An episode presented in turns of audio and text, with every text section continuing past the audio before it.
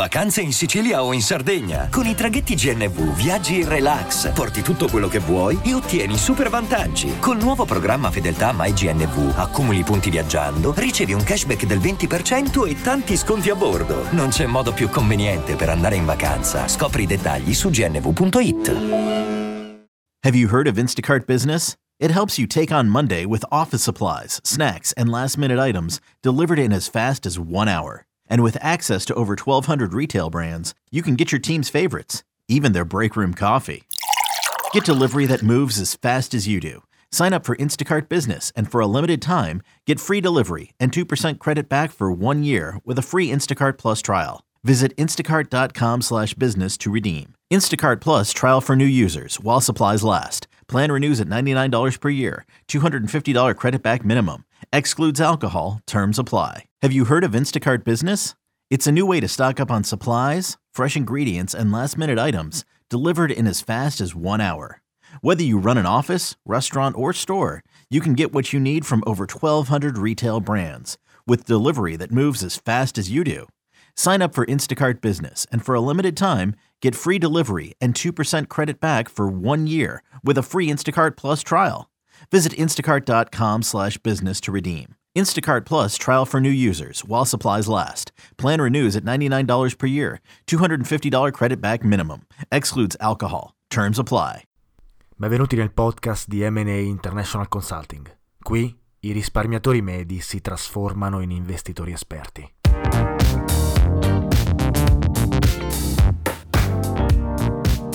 Ciao a tutti e benvenuti in un nuovo episodio di Investire Semplicemente, il podcast di Matan Associate International Consulting che parla di investimenti, economia e finanza. Oggi siamo alla cinquantesima puntata di questo percorso insieme eh, nella giungla della finanza, la ricerca di un tesoro nella giungla della finanza.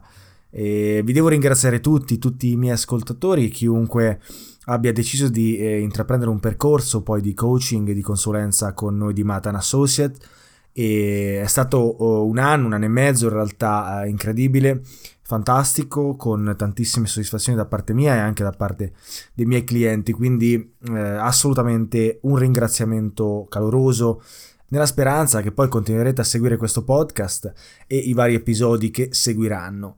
Si apre una nuova stagione, abbiamo aperto domenica scorsa, abbiamo Abbiamo parlato della situazione attuale tra USA e Cina e eh, con alcuni consigli sulla Cina e sull'investimento eh, appunto nel, nel, paese orientale per eccellenza.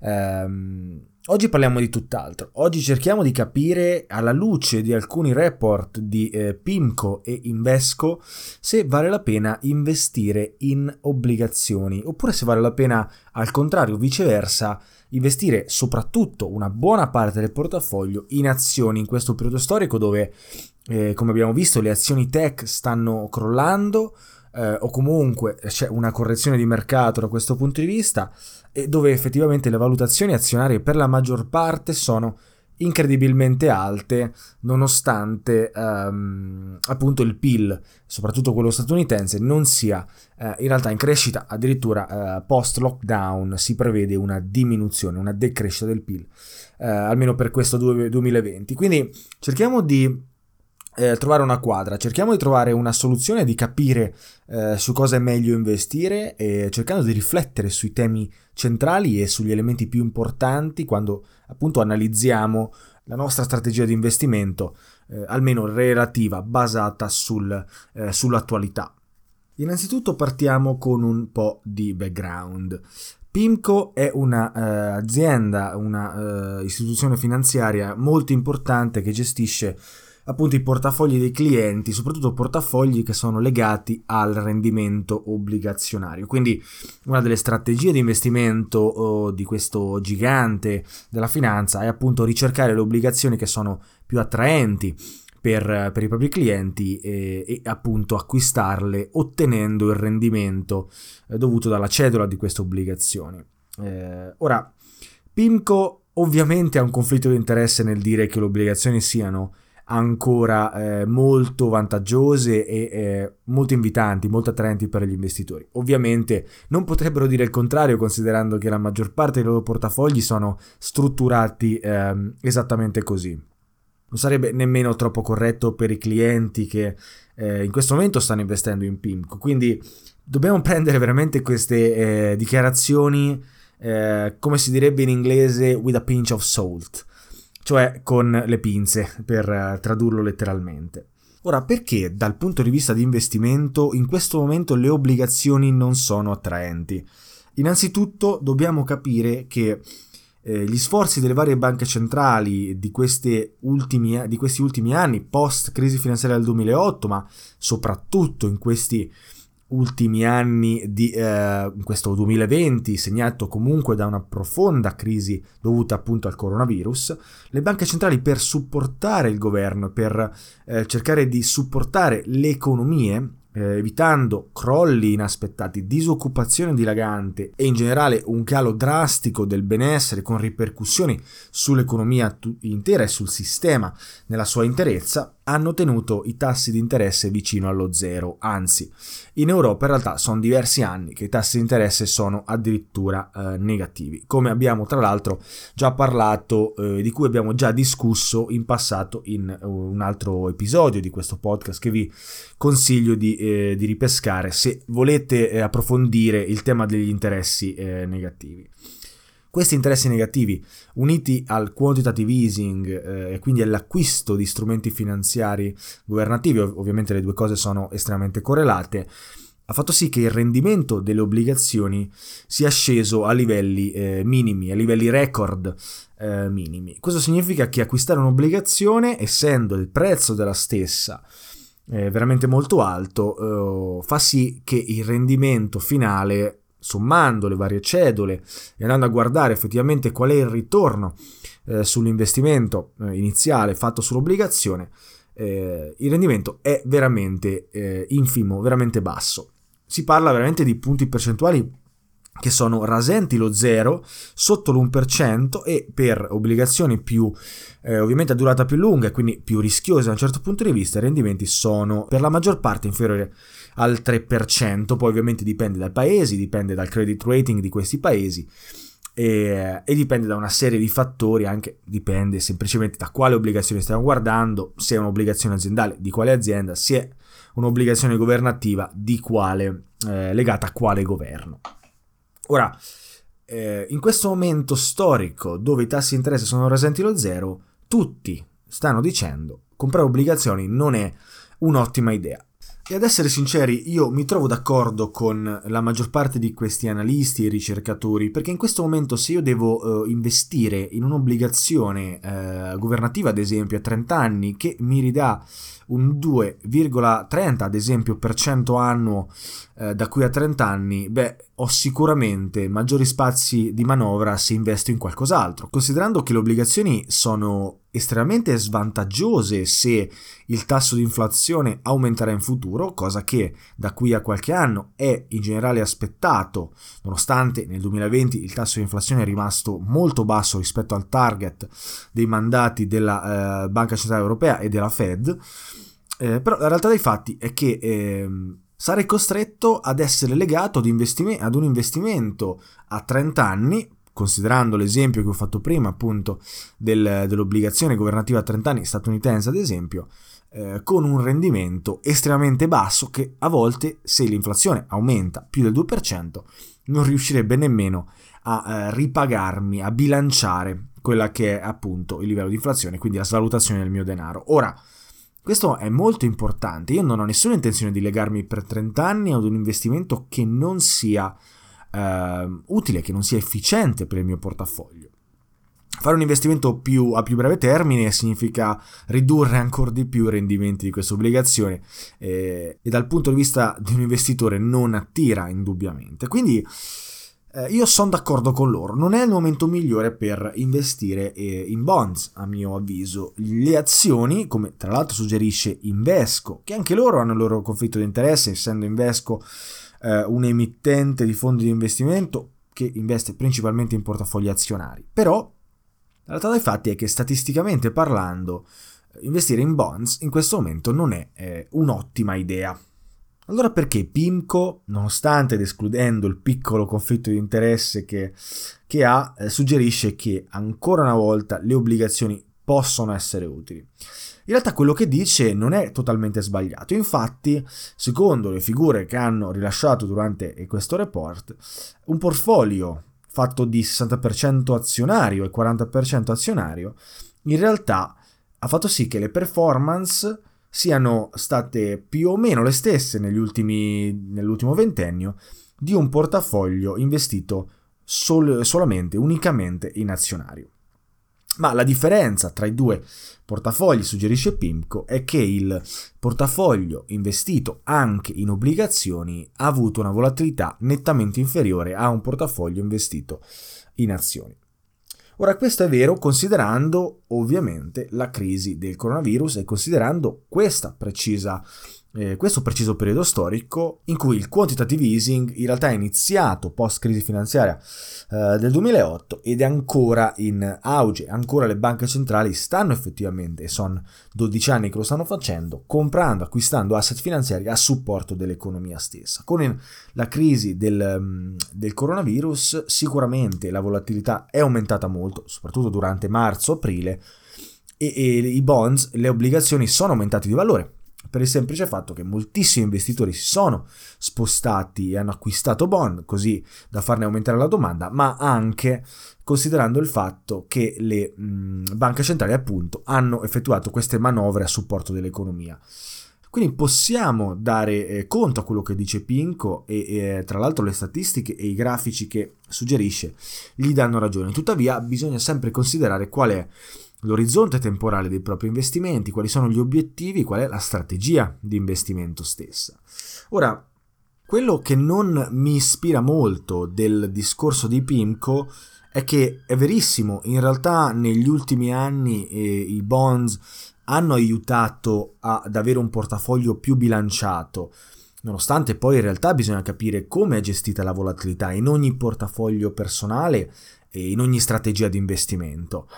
Però parlando in termini generali possiamo dar ragione a Pinco da questo punto di vista. Tuttavia, quello che non mi torna, anzi non che non mi torna, quello che non mi piace del loro eh, discorso è che effettivamente in questo momento storico non è comunque eh, utile, efficiente, intelligente acquistare obbligazioni.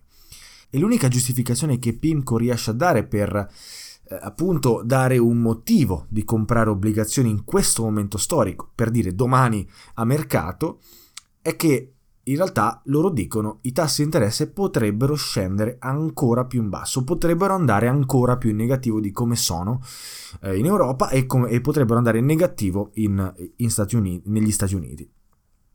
Ora in realtà eh, io non credo che questo sia possibile le teorie economiche potrebbero smentirmi, quindi ovviamente prendete anche quello che io dico con, eh, con, le pinze. Però io non credo che questo succederà, non credo che arriveremo ad avere tassi di interesse almeno, almeno nel breve periodo almeno 2%. Non è una cosa che io vedo possibile perché non si creerebbe un sistema efficiente da questo punto di vista e, e non credo che sia un sistema sostenibile. Quindi io non credo in realtà che ci sia ancora spazio per i tassi di interesse, eh, diciamo, di decrescita dei tassi di interesse. Eh, piuttosto vedo che nel tempo i tassi di interesse si stabilizzeranno, ora rimarranno sicuramente intorno allo zero per un periodo piuttosto lungo e, e in futuro quando l'economia, se l'economia si riprenderà, allora a quel punto gov- eh, le banche centrali riusciranno ad alzarli un po' per dare una spinta da questo punto di vista.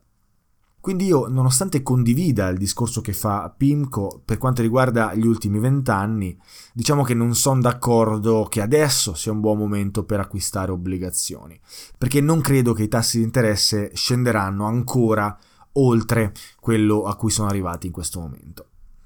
Un altro elemento da tenere in considerazione, come ho già citato precedentemente, è l'inflazione. Infatti Deutsche Bank questa settimana ha eh, rilasciato una dichiarazione dicendo che in realtà la eh, continua offerta di, doma- di, di, denaro che le banche centrali stanno eh, iniettando nel mercato potrà un giorno, eh, nonostante questo 2020 non ha visto alti livelli di inflazione, Deutsche Bank suggerisce che in futuro l'inflazione potrebbe tornare ad essere in realtà a livelli anche superiori al target eh, delle banche centrali. Quindi nel momento in cui questo eh, accadrà, se accadrà eh, avere un portafoglio di bonds è sconsigliabile perché comunque i bonds sono, eh, essendo eh, comunque valori eh, nominali di denaro, eh, sono totalmente influenzati dall'inflazione negativamente eh, ovviamente. Quindi non è sicuramente un'ottima idea avere bond nel proprio portafoglio quando l'inflazione è molto alta.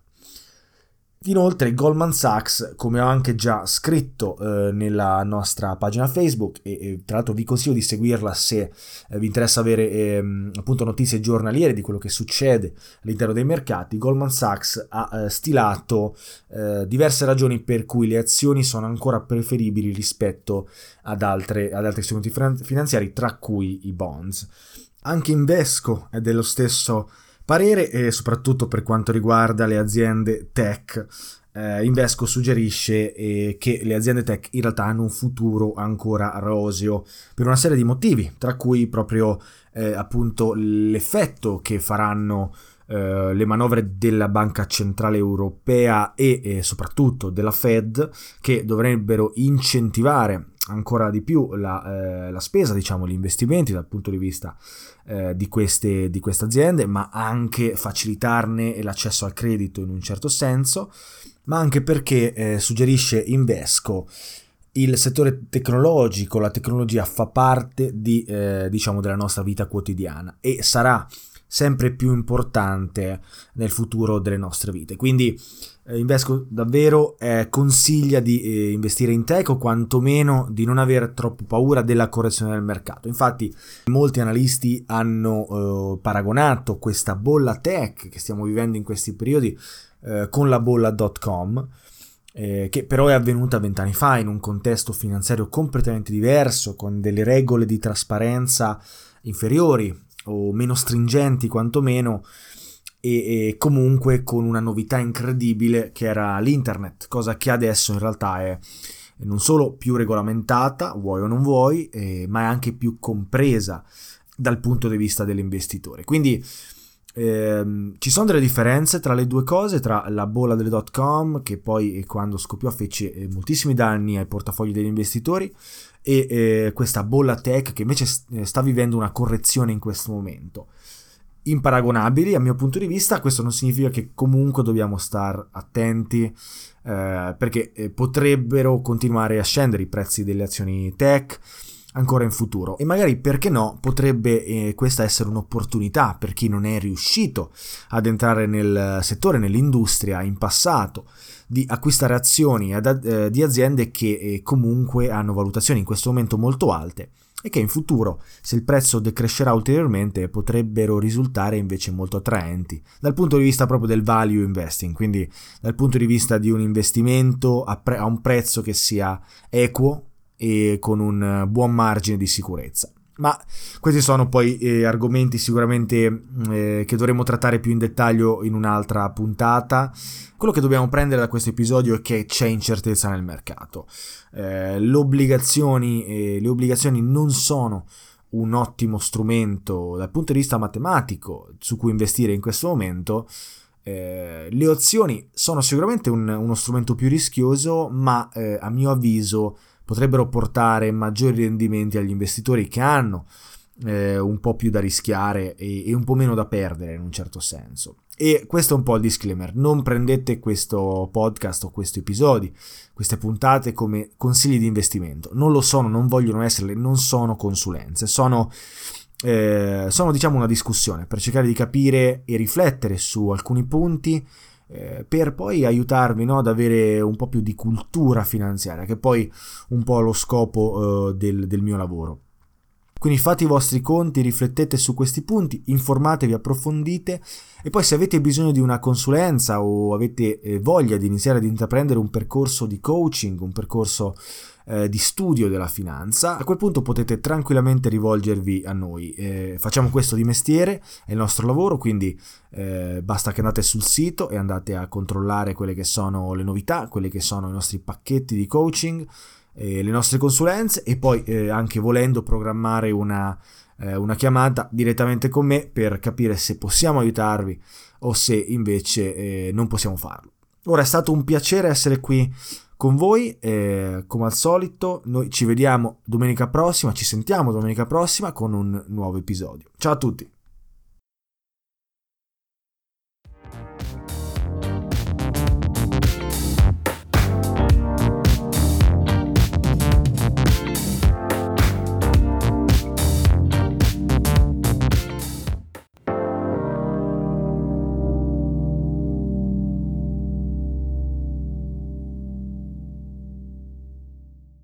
Have you heard of Instacart Business?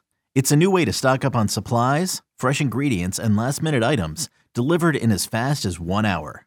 Whether you run an office, restaurant, or store, you can get what you need from over 1,200 retail brands with delivery that moves as fast as you do.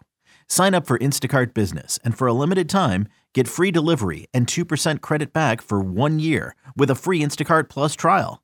Visit instacart.com slash business to redeem. Instacart Plus trial for new users while supplies last. Plan renews at $99 per year. $250 credit back minimum. Excludes alcohol. Terms apply. Have you heard of Instacart Business? It helps you take on Monday with office supplies, snacks, and last minute items delivered in as fast as one hour. And with access to over 1,200 retail brands, you can get your team's favorites, even their break room coffee.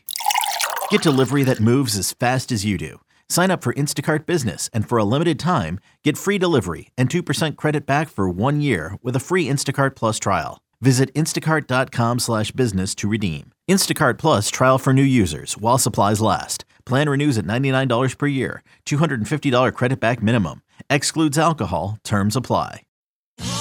Sotto costo 1 euro. Fino all'11 maggio il notebook Lenovo IdeaPad Slim 3 16 GB di RAM con processore Intel Core i5 è tuo a 529 euro perché ogni euro batte forte sempre.